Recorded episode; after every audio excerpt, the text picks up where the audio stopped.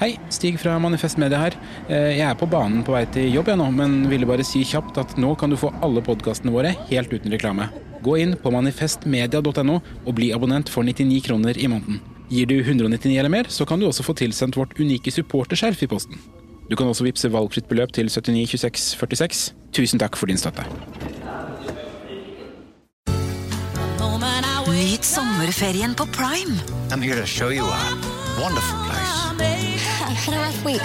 Opplev spennende turer. Så kan dette bli veldig farlig. Finn sommerkjærligheten. Hei. Hei. Se på Fallout, Furia eller The Idea of You. Og gjør deg klar for en sommer full av eventyr. Bare på Prime. Krever abonnement på Prime Video.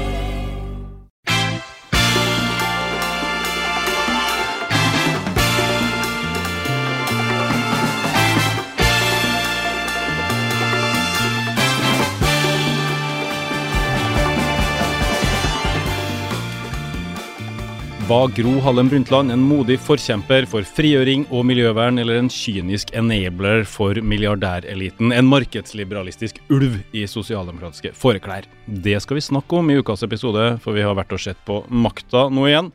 Men du har vel knapt tid til det, du Mimir Kristiansson, for her er det bokinnspurt. Eh, Kan du fortelle litt om hva de har å glede seg til i bokmarkedet snart? Ja, det er meg og Sofie Marhaug fra Rødt, også min samboer, som eh, har skrevet en bok om eh, de rikes kamp for eh, samfunnshegemoniet det siste året eller så. Så det begynner med at Røkke flytter til Sveits og går via den store kampen mot eh, lakseskatten og vindkraftskatten og alle disse andre skattene.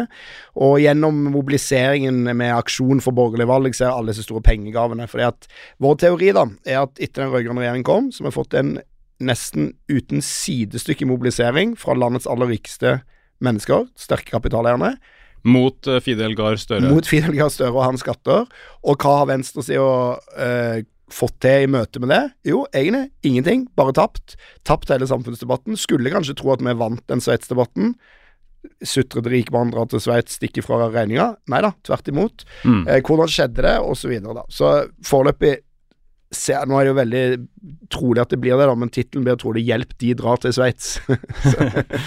Og vanligvis er det jo seierherrene som skriver historien, mens du og Sofie prøver å gjøre om på det. Det er ta tapernes historie. Ja, Det har vi lang, lang erfaring med på radikale venstresida, å skrive sånn taperhistorie. Nei, men det er både et forsøk på å beskrive deres enorme maktapparat, altså hvor mange forskjellige måter penger blir til politisk makt på, hva, slags virkemidler og verktøy de har, men òg hvorfor venstresidas respons på dette, både indre venstre for å si det sånn, og ytre venstre, ikke har fungert. da. Ja, der tror jeg det er en del eh, læringspunkter. Ja, det kommer vel etter hvert på forlaget Manifestet, da, for det er ikke bare Manifest Media her, det er jo forlaget Manifest også. Det er mange gode bøker av Kristiansson der. Og by the way, på Manifest Media så kan du høre flere ting enn Mimre Marsdal. Sjekk ut 5080 Nyhetskontrollen, du. Kommer hver fredag med Mia Hundvin og 5080-duoen Sturle og Markus. Den går vanligvis som én person, men alle er fra Bergen, så det kan være litt krevende sånn sett. Men hvis du har skarrefilter i, i hodetelefonene dine, så ikke noe problem. Det er mye, mye moro der. Men du, Mimir, før vi går i gang med Gro, skal vi si noe om eh, Sandra Borch og ikke minst hun Kjerkol, eller? Ja, altså jeg, jeg får alltid når jeg ser sånne skandaler Selv når det handler om ting i fortida, så får jeg utrolig angst. for Fordi at jeg føler er noe nytt. Det er noe nytt hver gang. Og det er noe man aldri hadde sett for seg uker i forveien at skulle være en eh, eh, politisk skandale. Altså Tenk hvor mange norske statsråder for 15 og 10 år siden som egentlig kanskje er skyldig i dette, men man hadde ikke AI. Så, så på en måte det er liksom Man er hele veien redd for at det skal være et eller annet. da Men akkurat dette er jeg immun Så mot. du, du, har, jeg- du har solidaritet med Borch og Kjerkol for at du det- er på politikersida her, det blir sånn når du blir politiker at du, du vil ikke ha det, men du får det bitte litt likevel. Du er redd Ja. hva, hva skal skje med meg. Men dette er jo jeg immun mot, da, for jeg har jo ikke master, har ikke bachelor heller. Så dermed så, så slipper jeg vel unna, iallfall denne gangen. da.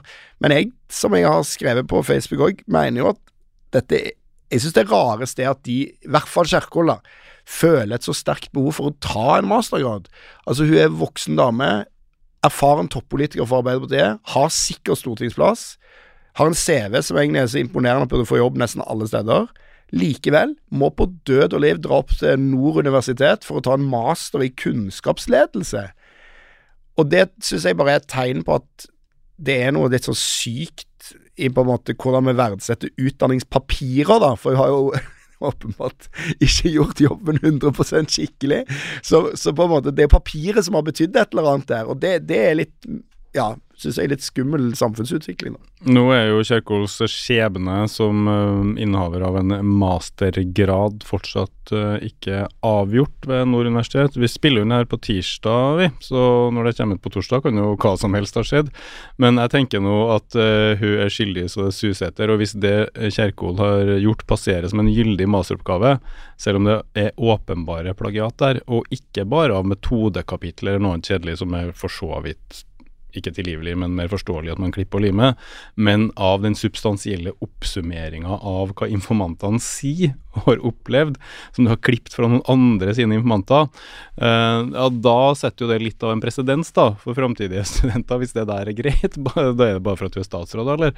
Ja, Det er nesten så jeg blir frista til å ta mastergrad sjøl. uh, eller hvis jeg tenker meg om, så er det kanskje omvendt. jeg skjønner at det er ikke så mye verdt, ikke så mye verdt likevel, nei. Men det er jo òg en siste ting, nå, og det er jo at denne regjeringen det gjør det jo ekstra pinlig. Har jo bestemt seg for å være veldig hard mot studenter som plagierer, og til og med mot såkalt selvplagiat, som er et litt rart begrep, syns jeg, da. Eh, sånn at på en måte på den ene sida, og det er litt typisk, da, det er litt sånn Sånn er det med på en måte de pendlerboligsakene og Nav òg, Du slår ned veldig hardt på de som fyller ut et skjema feil.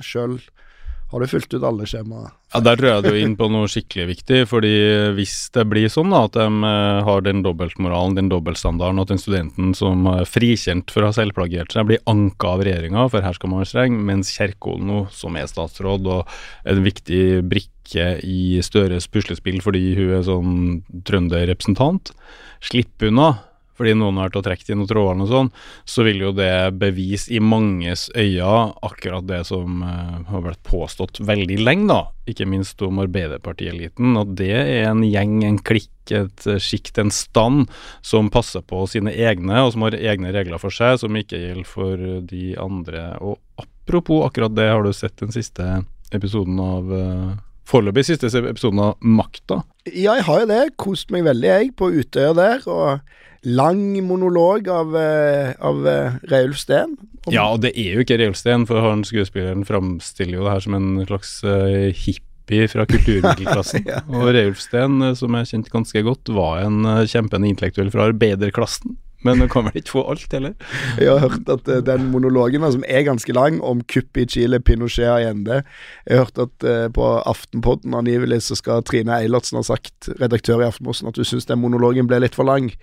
Og det skjønner jeg jo at redaktøren i Aftenposten mener. De syns jo mye av maset om det kuppet i Chile var for mye allerede i 1973.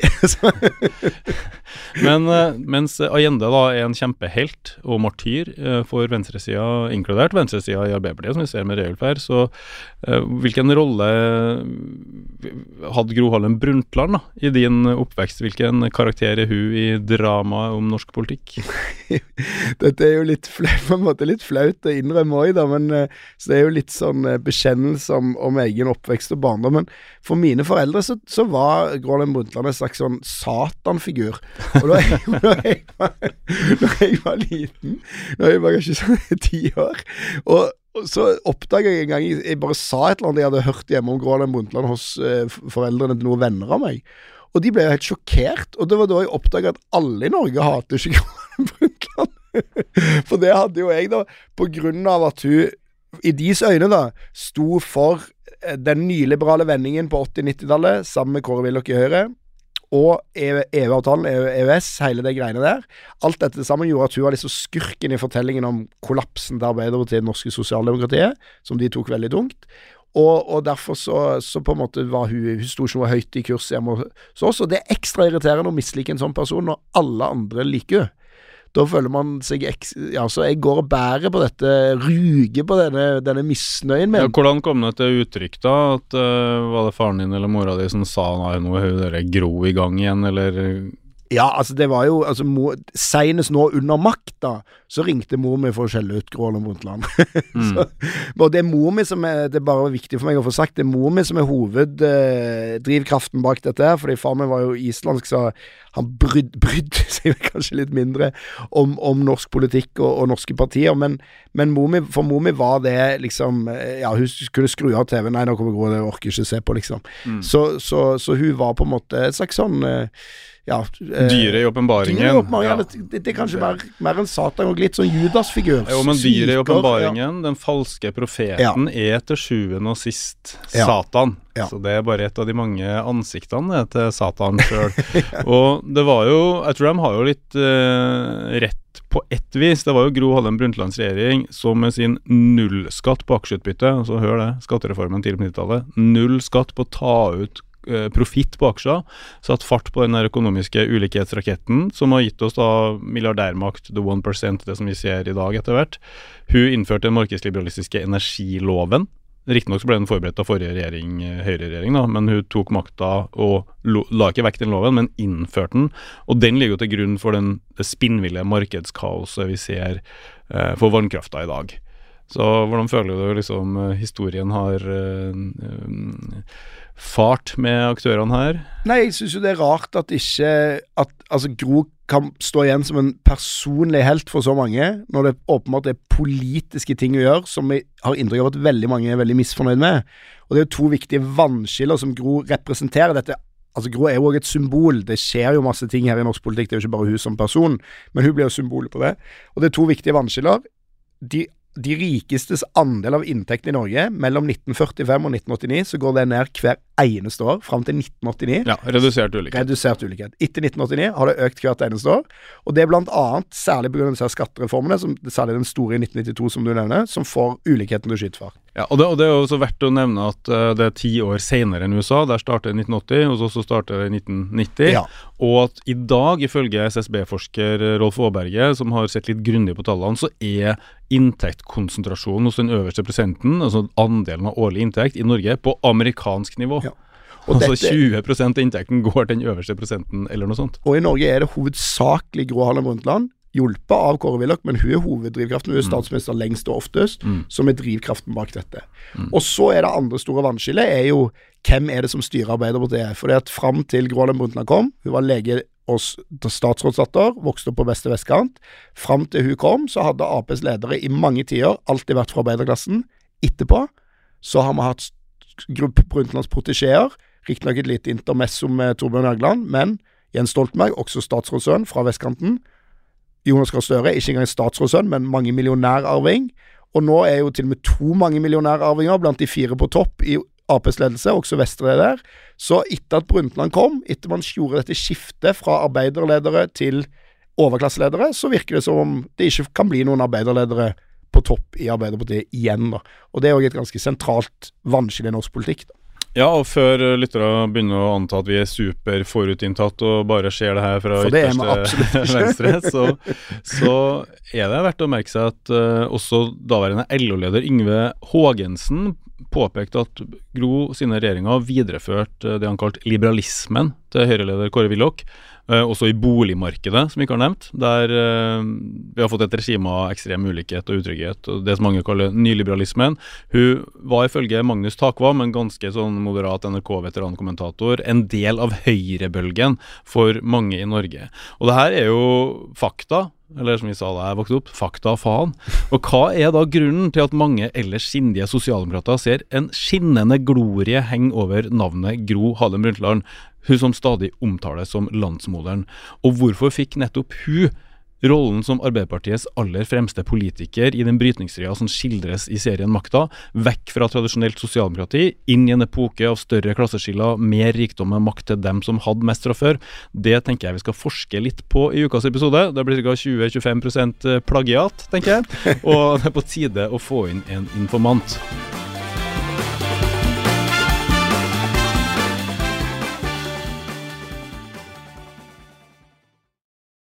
Inn i studio ramler Yngvild Sve Flikke, som er konseptuerende regissør for serien eh, Makta, og det tror jeg ingen skjønner hva er for noe. Hva, er, hva er, har vært din rolle i produksjonen av uh, denne serien, Yngvild? Jeg tror ikke folk skjønner hvor mange som er bak kamera, egentlig. Min, min rolle er å være kreativ leder. Uh, en konseptuerende, da er det mer som om du har regi på en film, kan du si. Mm. Du er med på hele forarbeidet, stiller spørsmål til konsept. Altså, du, du er med å utforme tone. Uh, attitude, kaller jeg det ofte. Du lager liksom attituden og får med, og mine nærmeste er uh, det som heter fagsjefer. Og de er en håndfull. Og så har de en hel gjeng som de tar med seg igjen. Så jeg jobber veldig tett med eh, fotograf, eh, produksjonsdesigner, som da er scenografi og alt det rundt. Som Mm. vi bygger jo en verden, ikke sant. Det er jo en fiktiv, det er jo fiksjon det her, bare så alle får Det kommer jeg til å si sikkert mange ganger. Eh, og så har du kostyme. Masse å si. Tar du på deg feil jakke eller ikke?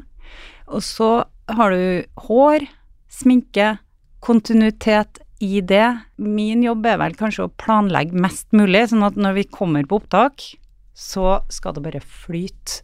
Og det gjør det ikke. Det gjør det aldri. Så da er min jobb å finne løsninger på, på Du er problemløser, på en måte. si ja ja, men Nå virker det som det har gått bra med problemløsninga med tanke på mottakelsen, for det er jo ikke minst det her hvordan det ser ut, stemninga og mange sånne formvalg som blir hylla. Det er vel lov å si at den har blitt godt mottatt, den, den serien? ja, det er mange som har lyst til å prate om den. Ja, det er mye snakk om makta. Det er jo blitt overstrømmende godt mottatt, vi som ikke trenger å være eh, beskjedne på seriens vegne. Og det er jo en veldig bra serie òg, og jeg har fått strålende kritikker. Mange som ser på. Ja, det har vært, eh, det har vært em, litt overveldende, Ja. faktisk. Eh. For vi, vi laga den på litt sånn på pur faen, vi.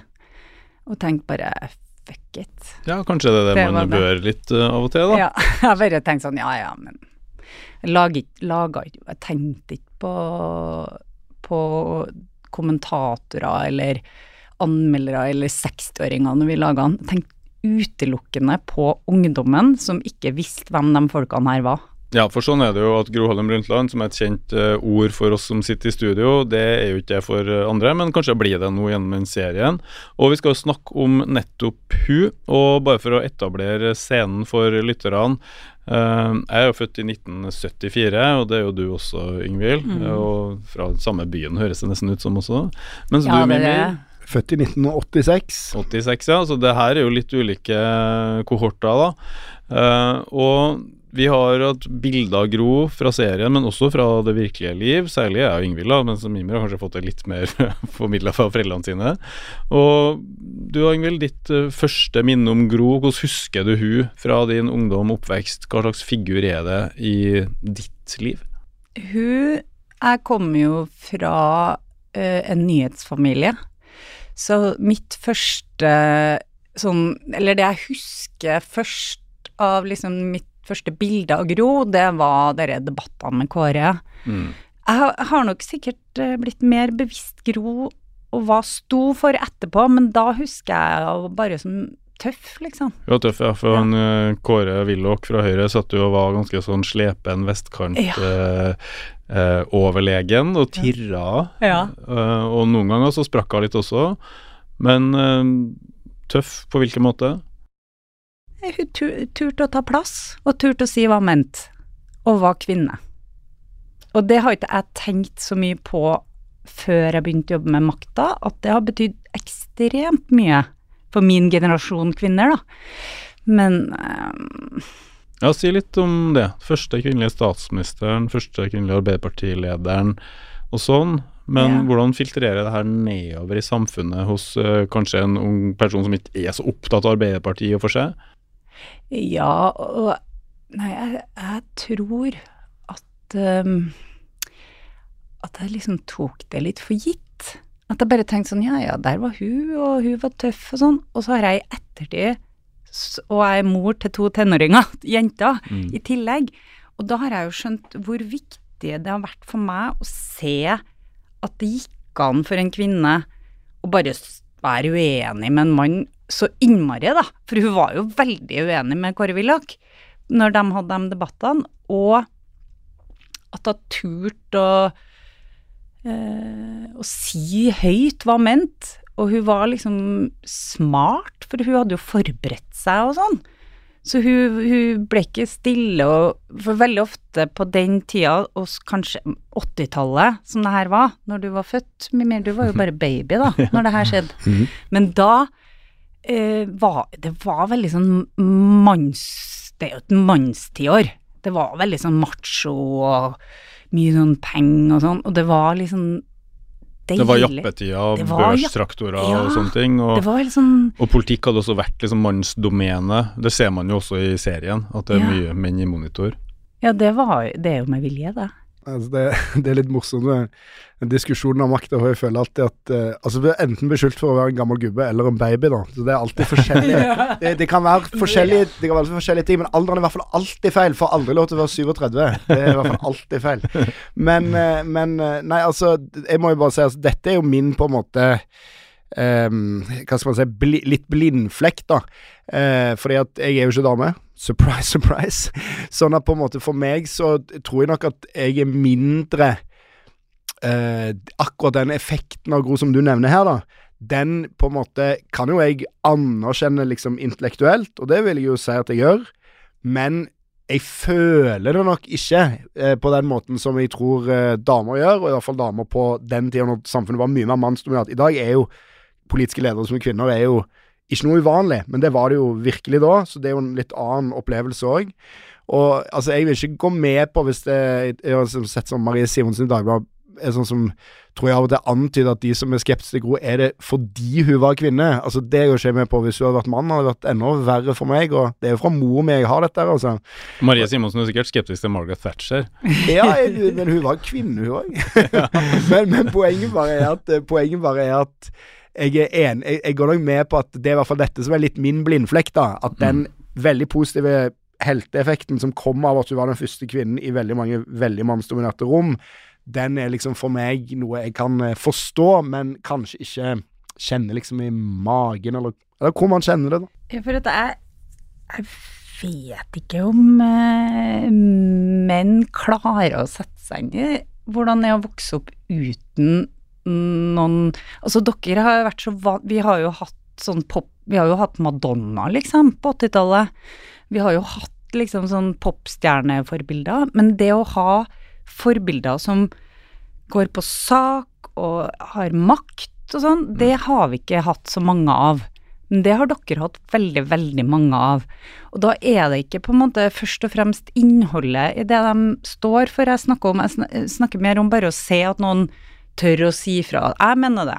Jeg mener det. Også, det. og det er ganske viktig. Det er jo også det ultimate beviset. Man kan jo ha en teori eller en mening om at kjønnene er like gode, men det er noe annet å se det live, eh, og at det virkelig blir bevist og etablert, sånn som det gjør med Gro, tenker jeg da. Ja, og jeg vil jo ikke bli tatt til inntekt for hva alle kvinner sier. Og dere vil jo ikke bli tatt til inntekt for hva alle menn sier, høyt eller offentlig.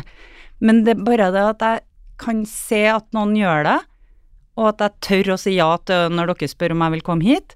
Det er viktig, og det er kjempeviktig for mine døt- tenåringsdøtre da, å se at ja, det, det kan man gjøre uansett hvilket kjønn man har. Eh, alle kjønn kan på en måte stille opp og si hva de mener. Ja. Eh, og det, det tenker jeg er helt sånn essensielt i et demokrati, da. Tror du at den effekten vil Gro en ting, For jeg tror du har helt rett i at vi som er menn, ikke kan forstå det. Akkurat som jeg tror folk som er født og oppvokst i Norge av norske foreldre og forfedre gjennom mange generasjoner, har vanskelig for å forstå hva det betyr med innvandrerforbilder og den type ting. Ja. Eller vi forstår det, kanskje. Ja, vi men forstår men det, men- men- ja, men kanskje, klarer men ikke å- vi Vi har klarer ikke den å opplevelsen, kjenne. For det er jo ikke det at jeg ikke er enig i det, det er bare det at jeg tror du har helt rett, jeg klarer ikke å kjenne på det på den måten. Men tror du fordi at det er blitt så mange flere Altså nå er jo Nylig var det jo et bilde av alle gruppeledere på Stortinget, og alle de er kvinner nå. Og høyesterettsjustitiarius er kvinne, og statsminister Erna Solberg hadde med jo og Altså, det er fullt av Tror du da at Gro òg eh, går i glemmeboka, sånn som for dine tenåringsdøtre? Altså for deg var jo Gro på en måte den den første, den eneste, eh, og liksom skapte kvinneregjeringen og sånn, og, og, og, de tingene. Men i dag så er jo på en måte, på grunn av Gros suksess, litt den kampen vunnet, og at det gjør at folk begynner å tenke på grog på en litt annen måte, eller, ja, og at kanskje det er noe av grunnen til at dette er egentlig også liksom generasjonskonflikter, da. Ja, absolutt. Og de tre serieskaperne av makta, de er jo like gamle som deg. Altså, de er jo født Babyer. de har jo ingen eh, liksom minner fra uh, ekte Gro på TV. Uh, Kristin og Silje så da vi Nei, de som styrte landet, eller noe Ja, da vi styrte landet. Da vi styrte landet. Som, hvor du ser Gro pensjonist sitte mm. der, og så bare sånn Oi, hva hun det her må vi fortelle om. Mine tenåringsdøtre har ikke noe forhold til Gro, det kommer de sikkert aldri til å Jeg prøver jo, jeg har jo prøvd hardt å fortelle dem, og de har jo sett makta, men jeg tror ikke Det er som du sier, de har andre mm. de, de, har, de, lever i en helt annen verden. Så det er klart. Men husk på, vi har jo kommet eh, dit, da, og det er jo liksom du kan si Gro, men det var jo kvinneår i 75, så det var jo like viktig, det. Det er ganske mange kvinner i politikken som, som gjorde en kjempestor jobb på den tida. Og Gro, så kan man jo snakke hva var det som gjorde at Gro kom inn, hva var det med hun som gjorde at hun kom til makta? Mm. Det er jo det var mange, mange, kvinner som sa hva de mente. Jeg tror det er viktige viktig poeng du har der, at det her er ikke noe eh, enpersonsforetak. Det er jo en kvinnebevegelse i gatene av ulik grad av radikalisme for eh, abortloven, etter hvert for gratis daghjem til alle barn, som er tidlig oppdaga rimer på Sovjet ut av Afghanistan. to sider av samme sak, det. Uh, og det er også en statsfeministisk bevegelse, med andre mora til Jens Stoltenberg, Karin Heiberg og folk som jobber på på den sida sida, men mm. til sammen så er det jo rett og slett et kollektivt løft og et opprør og en framgang da, som Gro får lov til å bli symbol for i maktas sentrum, Arbeiderpartiet, som på det tidspunktet er den ubestridt sterkeste krafta i norsk eh, partipolitikk, da. Ja, for jeg vil jo si Min kritikk av Gro er jo aldri at hun er kvinne. Det er jo aldri det jeg vil finne på å si, og heller aldri det jeg tenker. Det er jo at hun, sånn som jeg sa det, er et symbol på og en fødselshjelper for nyliberalismen i Norge, overklassens inntog i toppen av Arbeiderpartiet. Eh, og der er for så vidt òg en sånn lite sånn speilbilde av det forbildegreien at også folk som kommer fra lavere samfunnslag, må jo ha noen forbilder å se opp til, og det hadde de før, og det har de ikke nå lenger, og hva betyr det, og det òg representerer. Men på den andre siden så, så, kommer det jo ikke unna at når det først er en kvinnelig politikerkandidat der, så har jeg klart å finne noe feil med akkurat hun.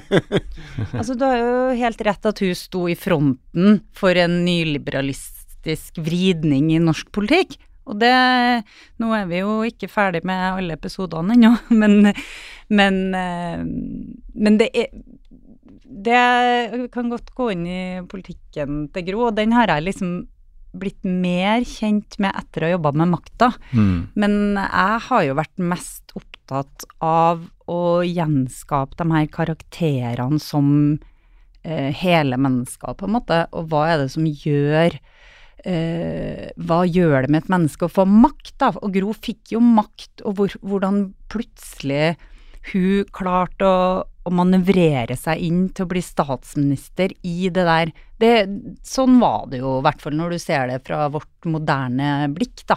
Så, så var hun den eneste kvinnen, og hva var det med hun som gjorde? Ja.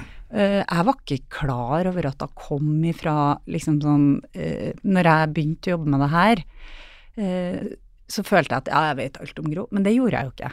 Nei, når jeg begynte jo... å lese, så ser du at hun mm. kom jo fra en politisk Hun hadde jo en politisk bakgrunn. Hun kom jo fra litt overklasse. Hun vokste opp på Frogner. Ja. Så, og alt det der, etter som trøndere har flytta til Oslo, så skjønner du også veldig forskjellen på øst- og vestsida av byen, og det er forskjell på å vokse opp på eh, Frogner eller da Gerhardsen sin blokk, da, som er mer østkant. Mm. Det, det, gjør jo noe med deg da, og det gjør noe med deg nå. Jeg tror det er en nøkkel der til det du spurte om litt tidligere, med hvorfor er det hun får den rollen som gallionsfigur og politisk leder for det hamskiftet, eller det tidsskiftet som skildres i makta, fra den sosialdemokratiske perioden der ulikheten går ned, til den senere perioden der den går eh, opp.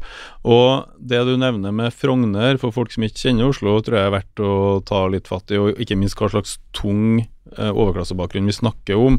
Ikke den ypperste arving skipsreder overklassen, men en far som sitter i Einar Gerhardsen sine regjeringer. Ei slekt som har forretningsdrift bakover i, i leddene, og, og det her er det forfedre som sier 'man måste bilda kapital', altså svensk eh, overklasse. Og det kom ei bok som het 'Statskvinnen' i 1998, skrevet av Dag Østerberg, en legende innen norsk sosiologi, sammen med Håvard Nilsen. Og der beskrives noe som jeg syns kommer fram utrolig godt i serien, nemlig kontrasten mellom den gemyttlige jovialiteten til de arbeiderklassekarene og Gro sin bakgrunn. Så nå skal vi få høre noen setninger på mitt uh, stotrende bokmål. Beskrivelsen som de gir av bakgrunnen fra Frogner, et sted der støv, skitt og industri, støy og fulle og syke mennesker er behagelig fraværende, mens hekker, smijernsportner, vakre bygårder, parker og stille gater gir en ordnet form med sitt nærvær. Og denne ordenen beskrives uh, som følger av Dag Østerberg når det gjelder personligheten til dagens studieobjekt Gro Harlem Brundtland. Fordi det er så oversiktlige og ryddige forhold, preges også menneskenes samvær av klarhet og avmålt kroppslig distanse. Man inviterer og inviteres, man dumper ikke innom. Man konverserer med hverandre og skjeller ikke ut nabokjerringa. Slik er det pent og ryddig, men også distansert og formelt. Gemyttligheten, som er så sentral i arbeiderbevegelsen, finner vi lite av på Frogner. Den oppstår gjerne som en bestemt type samværsform hos folk som er oppvokst i strøk med mange mennesker stuet sammen som skjebne. Og så avslutter de som følger. Gemyttligheten ble aldri Gro Harlem Brundtlands sterke side. Nei. ja, men det ble jo ikke det. Og det her er jo det hun, lo jo heller ikke av vitser og sånn. Hun skjønte ikke det. Det, Men Det er avmålt korrekt, Ja. rett er og slett. ganske forfengelig Eller jeg tenker Det er borgerlig, at det var da. Ja, forfengelig, ja. Jeg tenker det. Ja. Og vi har tenkt litt at det må Når vi var med og Når vi holdt på med å utarbeide den karakteren her, så er det noe med liksom Alt det der må jo ligge i Katrine forvalter jo Mm. Gro veldig godt, syns jeg, men selvfølgelig. Ja, ja. Mm. Eh, Men, eh, men liksom det her Å ha med seg det i det som du beskriver der, i Vi har jo ikke plass til å vise alt det her. Det må være i måten hun fremstår på. Og, Og det og, og, det, og det som jeg tror Gro også får til, i hvert fall som Østerberg og sånn er inne på den boka, da, er jo at hun er jo mellom noe her. Hun er mellom den høyreverdenen som du vokser opp i, der Arbeiderpartiet er et skjellsord, og arbeiderbevegelsen, i en tid der den gamle måten å gjøre ting på har gått ut på dato. og den Stilen til de typene går ut på dato. Det er mange kvinnelige ansatte, kvinnfolk i offentlig sektor. Funksjonærsjiktet er voksne, og du får sånn konfrontasjon med kapitalistene mer enn før. fordi kaka vokser ikke så fort, så det er litt mer sånn du må ta stilling, og du må gjøre enten så må du gønne på mot de rike, eller, fordi kaka vokser ikke så fort, eller så må du på en måte eh, rulle inn litt på vegne av arbeiderbevegelsen. Og det hun skal gjøre, da, er at hun skal få middelklassens verdier akseptert i, i arbeiderbevegelsen. Altså det her med marked, eh, individ, frihet og sånn, ikke hele tida den solidariteten og samholdet og kampen og sånn. Og så skal få Arbeiderpartiet akseptert i høyere overklassekretser. Å lage den her nye tida der Arbeiderpartiet får en rolle som virkelig er å forvalte AS Norge, da. Eh, ikke å drive klassekamp og sånn. Og på et eller annet vis så har hun fantastiske forutsetninger. Eh, og en av dem, så ved siden av at faren er statsråd i Gerhardsens regjeringa, at du kjenner, hele, altså, kjenner borgerskapet og, og en konkurranseperson, så tror jeg en tredje ting er at hun er kvinne. Og at hun får lov til å representere det progressive, kvinnekampen, framsteget, det her som er venstreorientert og tydelig solidar, solidaritet og alt det her, samtidig som hun representerer det andre der, som er mer høyre. da, Og at, en, og sånn at Norge får aldri noen Margaret Thatcher. da. Vi får noen Ja, sånn konfrontasjon, men vi får Gro Harlem Brundtland som en mye mildere variant, og som er mye mildere utslag, men det er likevel den samme det det samme tidsskiftet. Ja, jeg, men jeg mener at du må ha med hva som skjer ellers i verden. For det har veldig stor eh, innvirkning på hva som skjer med norsk politikk, og med Arbeiderpartiet på 80-tallet. Fordi det er klart at eh, Og Arbeiderpartiet sto jo i en krise. Eh, nå ser jeg på deg. Ja, ja, men det er riktig, det. Og da, da, um, da er det klart, skal vi gå den retningen Mm. eller den retningen? Det, er jo et, det må alle partier på en måte velge, og så må man stå i det. Men hele verden rundt var, var jo i denne jappetida. Mm. Og, og bare så det er sagt, nå snakker vi om én person, og en vel så spennende karakter i den eh, serien er jo Reulf Steen. Mm. Fordi at hans liv er jo veldig Han er jo veldig god eh, Han er godt egnet for drama, hans liv. Mm. Eller for tragedie, egentlig. Men, men det er jo ikke sånn at venstrefløyens leder i alle europeiske land samtidig er tungt alkoholiserte og psykiske problemer, eller at eh, på høyrefløyen i alle sosialdemokratiske partier så dukker det opp en jernkvinne fra Bygdøy. Så det er jo Dette skjer jo i alle arbeiderpartiene i Europa, bare på litt ulike tidspunkt med litt ulike folk. Så det, Og det er skjer jo, på sitt vis i USA Ja. også. så det er noe annet og mye dypere her enn bare, eh, bare Gro. Men hun er på en måte ja, fødselshjelperen for det der i Norge, eller blir symbolet kanskje da på det i Norge. Ja, og det um, Jeg tenker vel at uh, da begynner det å bli interessant å snakke om hva makt gjør med mennesket. Hva gjør vi? Går vi liksom på kompromiss med egne premisser, eller egne overbevisninger? Eller bare for å liksom no, Hva er det viktigste nå? Det er veldig sånn Det har jeg også lært. Partiet først i Arbeiderpartiet. Så er det liksom partiet først, og så deg sjøl etterpå. Som var det iallfall. Ja, sånn var det. Ja. ja. Eh, men, ja, sånn, men, men da er det liksom sånn Hvordan hele arbeidet fra, altså, fra eh, 81 har jo vært liksom å du, du, det å liksom leve under at du var det største partiet Altså den der eh, Ja, Den byrden, du- på en måte. Hva Den, tror du makt gjør med et menneske som Gro, da? At, øh, Må det være så spesifikt at det handler om Gro? Nei, men Eller- alle- alle- men gener- egentlig. Ja, generelt. Generelt så tror jeg vel at man skal, når man får makt, skal man være ekstremt bevisst på om man holder på eh, en, det man står for. For jeg tror at desto mer makt du har, desto lettere er det å begynne å, å vingle på hvor du står.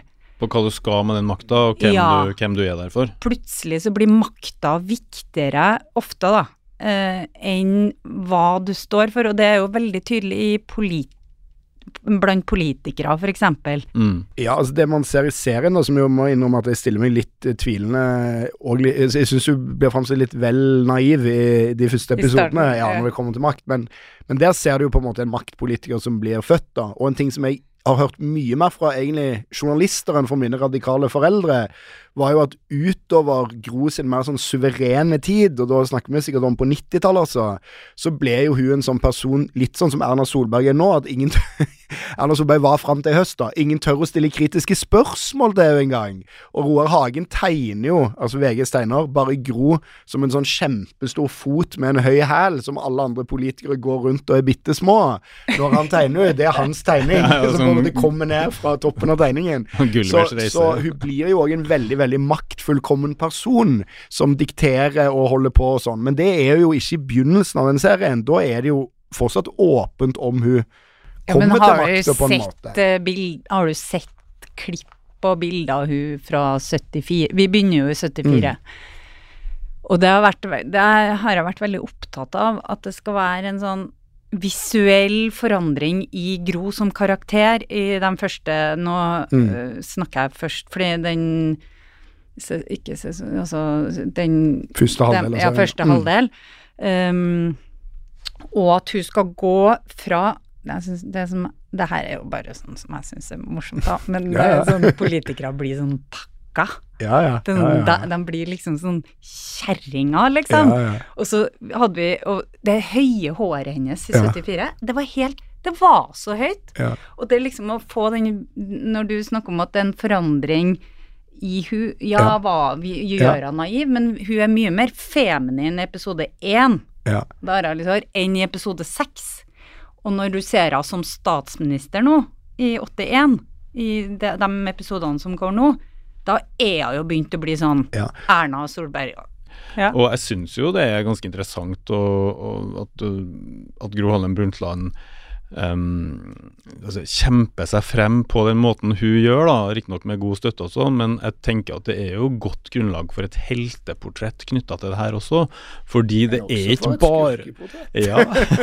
Jo, men det er jo ikke Nei da, men jeg tenker når hun kjemper seg fram mot den, i den mannsbastionen som det er, eh, på den tida som vi snakker om, og all den eh, kall patriarkalske eller maskuline dominansen da, som er i samfunnet generelt, men i Arbeiderpartiet og bevegelsen spesielt, så er det jo noe ganske sånn eh, For å si det sånn, jeg tror det er en fordel for hun å være fra overklassen, så har hun i hvert fall det å flytte på i den situasjonen. Og en, en annen fordel eh, Fordi ja, jeg, folk, er folk mener jo mye om den serien her, men for meg så har det jo også vært viktig, det vi snakka om innledningsvis, og, å skape et slags sånn eh, bilde av hvordan det var. Det er jo nær fortid, liksom. Jeg vil vise for dem som er født på 2000-tallet, hvordan det var bare for 50 år siden, eller 40 år siden. Eh, men eh, det som Og så har jeg jo lest litt, og så til slutt så måtte jeg tenke ja, vi lager våre karakterer, det får bli litt sånn som vi tenker det skal være.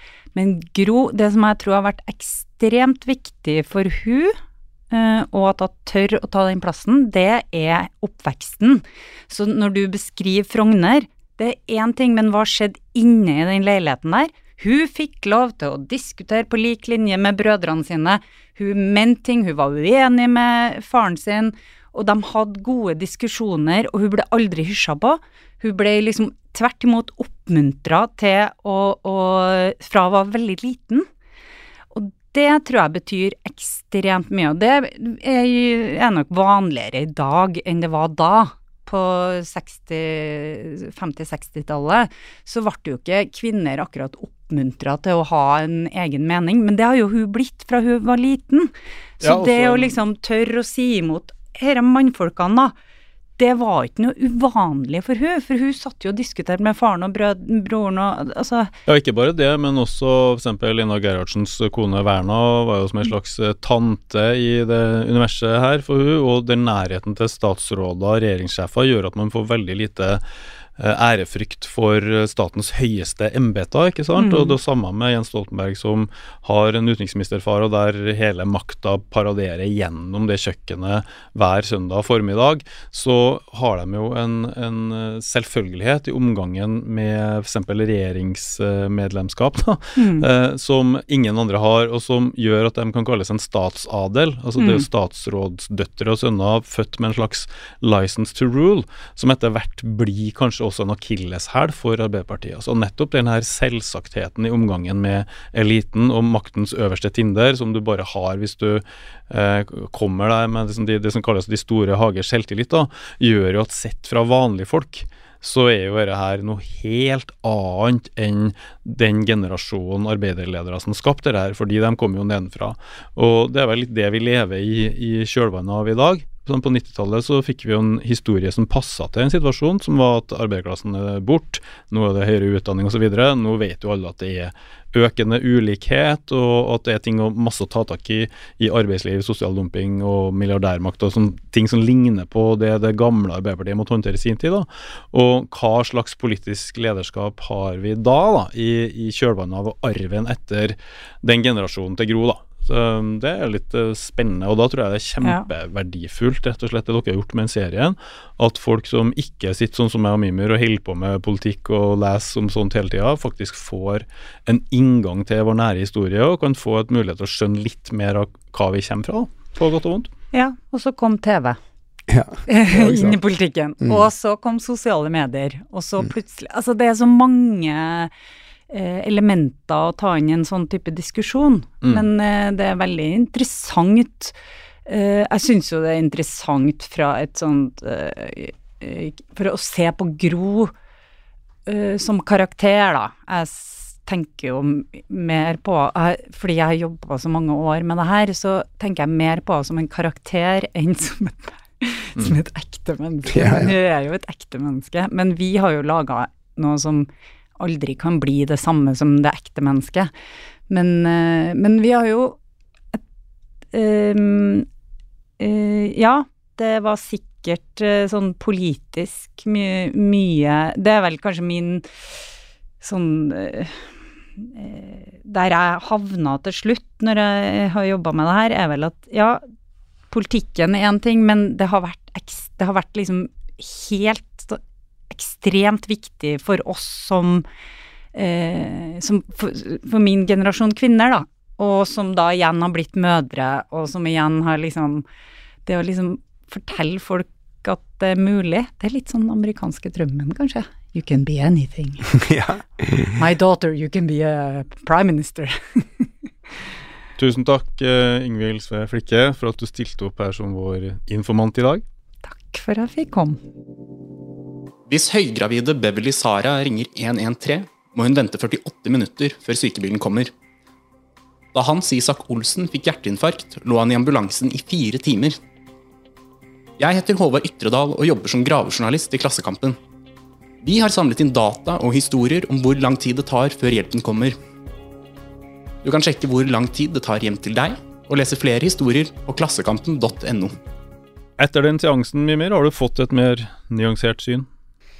Ja Ja og nei, altså. Det, det er jo eh, det, det med mm, Gros betydning for damer er jo på en måte noe, og min manglende forståelse av det tenker jeg jo er liksom ja, viktig å, å ha med seg, da. Mm. Men alt det der med nyliberalisme altså Jeg står på det, jeg, altså. Så, så jeg eh, Jeg er ikke noe fan av Gro, og jeg eh, nekter vel å bli tvunget til å bli det bare pga. det damegreiene òg. Ja, det- skal være helt ærlig. Det ville jo vært eh, kvinnediskriminerende, det. At man ikke kan være uenig med en person bare pga. kjønn. Eh, så det er vel noe her med at det progressive som ligger i eh, den kvinnerepresentasjonen og den statsfeminismen som hun unektelig representerer på mange områder, det kamuflerer på en måte litt det andre der som ikke er progressivt, og som er mer eh, i Thatchers tilfelle, da, 'rolling back the welfare state'. Ikke det samme i Norge. så Det er viktig å si Hvis man tenker på Harlem Brundtland som Norges Thatcher, så er det virkelig Norges Thatcher. For det er ikke en Thatcher, det er ikke en knallhard konfrontasjon. Det er tvert imot slagord som stø kurs. Eh, vi er fortsatt sosialdemokrater. 'Nothing to see here, move along'. Så Vi later som Hun nekta jo også for at det var økende ulikhet da det begynte å bli beviselig økende ulikhet, og man lot som at det fortsatt var Gerhardsen som styrte, men det var det altså ikke. Så det, det skiftet får en helt annen karakter enn den konfrontasjonen til Tetzschner, men det skjer jo likevel, som du var inne på, en, en snunad da fra redusert ulikhet til økende ulikhet, osv. Altså, det som er litt eh, Kan du si Nå har vi snakka veldig mye om én person, og det som er litt uh, utilfredsstillende hvis man skal være litt Hvis man er litt marxistisk anlagt, da, er jo at dette er jo ikke et spørsmål som avhenger av enkeltpersoner. Altså Det skjer jo alle sosialdemokratiske partier i hele Vesten, og hos demokratene i USA, alt mulig. Politikken generelt. Du får en voldsom høyrebølge. Alle på en måte arbeiderbevegelser i, de, i alle de landene må på en måte gi opp drømmene, idealene, gi fra seg Norge. da. Og for meg så er det ennå et slags mysterium, da. Hvorfor akkurat det skjer overalt samtidig. Og, og spørsmålet om det egentlig bare måtte skje, eller om det gikk an å gjøre noe for å stoppe det, da. Ja, jeg har jo som nyttårsforsett å mm, ikke ha de lange monologene mine, men jeg føler at nå stiller et spørsmål som er så omfattende, men også så prekært for lytterne å få liksom satt seg litt inn i, at uh, kanskje prosenten bare kan uh, cue litt eh, musikk eh, her, så skal vi se om vi finner ut av det.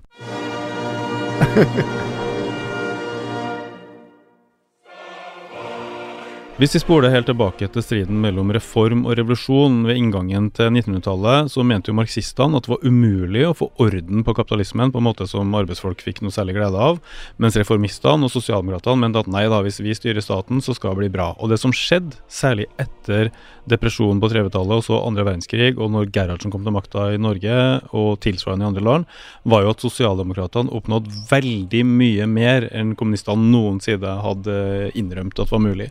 De fikk eh, ordna forhold i arbeidslivet på mange måter, helt fram til sykelønnsloven og sånne ting i Norge på 70-tallet, som ingen eh, i borgerskapet egentlig hadde tenkt å gi oss, så det var en voldsom framgang. Mens høyresida, liberalistene, det som senere Kåre Willoch eh, skulle ta hevn på vegne av, sammen med Thatcher og Reagan og sånn, de hadde en motsatt beskrivelse. De sa det er helt umulig å ha sosialdemokrati, velferdsstat, sterk fagforening, omfordeling, redusert ulikhet osv. uten å rasere den økonomiske veksten. Dere deler kaka men dere baker ikke kaka. Det kommer til å bli fattigdom, det kommer til å bli trelldom, det kommer til å bli Sovjetunionen her. De tok også feil, fordi problemet deres på 50-tallet, på 60-tallet og fram til 70-tallet var at kaka vokste jo så sykt fort. Økonomien var altfor vellykka til at høyresida fikk skåra noen poenger. Så når vi kom inn i 70-tallet, så trodde jo alle at dette skulle vokse inn i himmelen, sånn Gerhardsens tusenårsrike. Men det er her det snur, da. Fordi når kaka vokser fort, så er det rom for alle. Du får mer til arbeidsfolket, de er fornøyd. Du får mer til velferdsstaten gjennom skatt, da er vi fornøyd. Og så er det mer til kapitalistene også. Så når kaka vokser veldig fort, så er det rom for sosialdemokratiet. Fra 1973 ca., rundt midten av 70-tallet, så er det ikke den samme veksten i USA, ikke den samme veksten i vestlige kapitalistiske land. Når krybben er tom, så må du prioritere. Og da er det ikke både nok til høy profitt, høy lønnsvekst og eh, velferdsstat. Eh, men kvinnfolkene skal ha sitt. De begynner å jobbe, skal ha pensjon. Tredje verden skal ha sitt, de skal frigjøre seg. Studentene krever masse. Eh, de farga i USA krever masse. Det er opprør, eh, framgang, tro på framtida i alle mulige ledd, Uh, unnskyld, klasser. Men så sitter kapitalistene og vet at nja, vi blir nødt til å stramme inn her, vi blir nødt til å slå tilbake. Vi kan ikke la dem stikke av med alle verdiene. Og da får du den motoffensiven som etter hvert kalles nyliberalismen. Og der setter de største bankene, bilselskapene, eh, Big Pharma, alle inn milliarder av dollar i det vi kaller ideologiproduksjon. Tankesmia, liberalismen, som da får politiske ledere. Thatcher i Storbritannia, Reagan i USA. Og når de kommer til makta og begynner å omrokere sine samfunn, så får det konsekvenser i andre land. For hvis USA klarer å knøvle fagforeningene, drive ned kostnadene i fabrikkene, øke profitten og konkurrere med Tyskland, konkurrere med Norge, så må jo våre kapitaleiere gjøre det samme. Hvis USA kan sette ned skatten på kapitalen sånn at de har mer å investere for, så må jo våre land gjøre det samme. Så det er kapitalistenes offensiv i de sentrale statene, Storbritannia og USA. Og de vinner over fagbevegelsen gjennom sterke politiske ledere som Tetzschner og Reagan, setter jo et press på andre land. Og i den situasjonen der arbeiderklassen enten må stå opp og kjempe for sitt og konfrontere den høyresida, eller få det tilbakeslaget som etter hvert får, så tror jeg at en sentral ting er at arbeiderklassen mangler politiske ledere politisk lederskap. Mangler noen som kan på en måte føre den kampen, da, som en Martin Tranmæl ville ha ført. Og inn her er det Gro Harlem Brundtlands figur kommer, da, i en situasjon der det som det heter på amerikansk 'could go either way'. Og der den internasjonale konkurransen mellom selskapene og statene presser også et land Nor som Norge. Og man kanskje føler til sjuende og sist at man ikke har så mye valg, og at det som kom ut av det, sett fra et Arbeiderparti-ståsted, var det beste man kunne oppnå.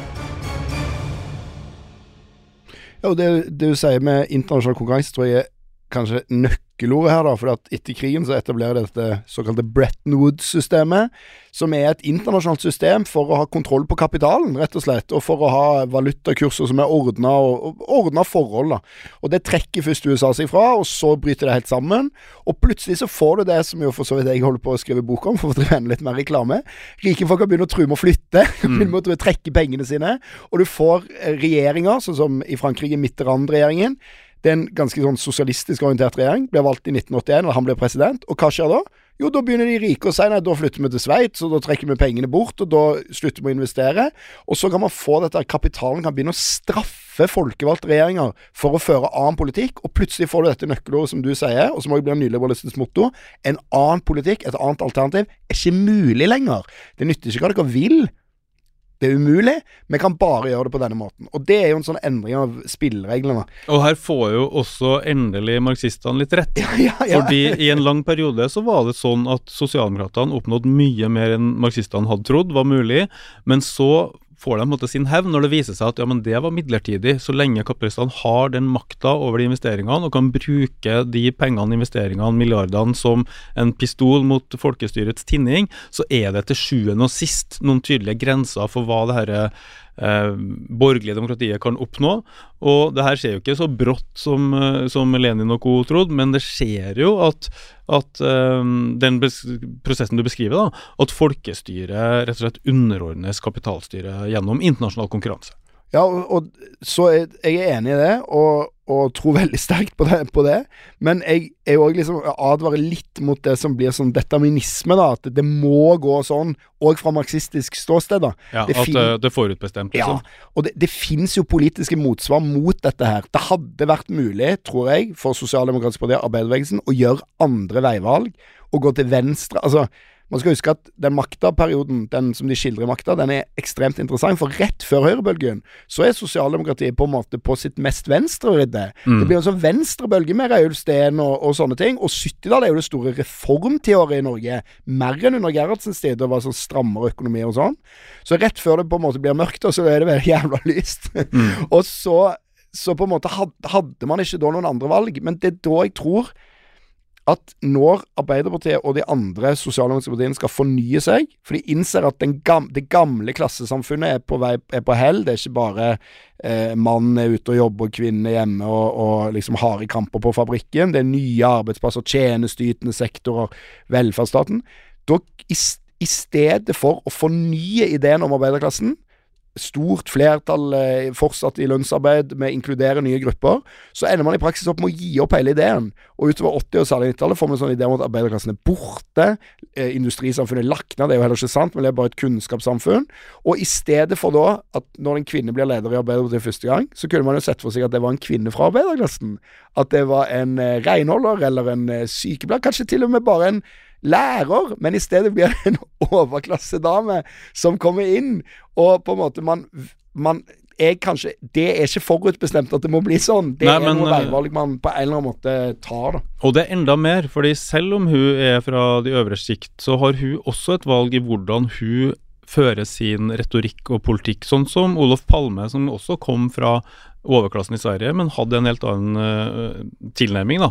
Og det Gro Harlem Brundtland som politisk leder kunne ha gjort i en situasjon der funksjonærsjiktet vokser, det her mellomstillingene som kanskje ikke er på fabrikken, men sitter på et kontor, og som av den grunn ligner litt mer på ledelsen og direktøren, fordi de blir sliten i hodet, ikke i kroppen, men de er fortsatt underordna, de er fortsatt ofte lavt på strå. Noen funksjonærer tjener jo mindre enn en faglært arbeider. Hun kunne ha understreka at det her er samme klasse. Hun kunne ha gjort funksjonærene mer solidariske og dratt dem inn mot LOs kultur og bygd et stort, bredt lag der, men i stedet for så velger Gro Holm Brundtland og hennes politiske sikt å avpolitisere det politiske styret og gjøre det til den apolitiske funksjonærens blikk på at man vil at uh, togene skal gå i tide, at det skal være ordning og reda, et slags byråkratisk, teknokratisk tilnærming til politikk, som er det motsatte av uh, interessekamp. Så der lå det jo en mulighet, da. Å bygge en bredere klassekoalisjon med en felles fiende eller motpart i, i pengemakta og milliardærene, men i stedet for så får du det her uh, motsatte, der arbeiderbevegelsen identifiserer seg mer og mer med systemet, og til sjuende og sist med en idé om AS Norge, der statslederen eller statsministerens oppdrag er å bare få ting til å gå i pluss. Ja, eller som Reiulf Steen sier i denne landsmøtetalen sin i makta, at partiet blir til et konsern. Eh, på en måte som, som driver som et konsern, og ikke lenger som en bevegelse som mobiliserer nedenfra og opp. da. Men altså, det er jo alltid som når vi sitter og snakker om sånne ting. da, så er jo, eh, Her er det jo Mr. and Mrs. Know-it-all. Ja, det er jo tri tri tribunedommere, da. Men, jeg tror jo, for, for, men for, å, for å unnskylde Gro mer, da, så tror jeg at det faktisk koker ned til der vi begynte med forholdet mellom reform og revolusjon. Fordi at det vi i Norge hyller som den norske modellen, de kompromissene som er veldig mye verdt, dem er jo ikke kommet pga. en medfødt genetisk norsk sunn fornuft som andre folkeslag mangler. Jeg tror jo det skyldes i stor grad den trusselen som kommunistene utgjorde, den trusselen som den organiserte arbeiderbevegelsen som faktisk trua med å ta over fabrikken. Da får du i stedet for stemmeretten, men også trusselen fra Sovjetunionen, som var et diktatur og ikke noe hylle, men det var likevel noe som skremt eh, fabrikkere av borgerskapet i Vesten veldig. Troen på at det finnes et alternativ borti der, ifølge historiker Erik Hopsbom, så er jo det en hovedårsak til at man får sosialdemokratiet, blandingsøkonomien. Vil si at fruktene av den russiske revolusjonsstrev da blir høsta først og fremst i Skandinavia. Og uten det riset bak speilet, uten det kravet, uten det trøkket nedenfra, som du ser Reulfsten er følsom for også, som skyldes venstresida på 70-tallet, SV ikke minst, EU-kampen der Arbeiderpartiet liksom tapte. Og det, uten det her så har ikke Arbeiderpartiets ledere noe å fekte med. Hvis de ikke har en revolusjonær trussel i ryggen, så får de ingen reformer ved forhandlingsbordet. Og derfor så er situasjonen ganske fucked rundt 1980. For man har brukt 40 år da på å bygge ned klassekonfrontasjon, mobiliseringa av det røde flagget er bytta ut med det norske. Så når det kommer en offensiv andre veien, da, så har man egentlig ikke så veldig mye å sette imot. Og også det her troen på Øst-Europa, Sovjet og sånn, er jo ganske død. Uh, og dermed så, så, er det ikke så veldig mye å true uh, de rike og mektige med. Og dermed så får vi den utviklinga vi fikk, da. Og jeg tror ikke det er så mye Gro kunne gjort med det, men det er klart at arbeiderbevegelsen som sådan kunne kanskje ha gått en annen vei.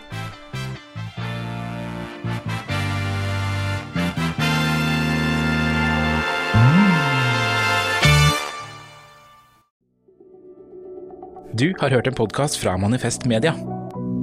Vi er folkefinansiert og avhengig av din støtte. Gå inn på manifestmedia.no og bli supporter, eller vips valgfritt beløp til 79 26 46. Ansvarlig redaktør er Magnus Marsdal.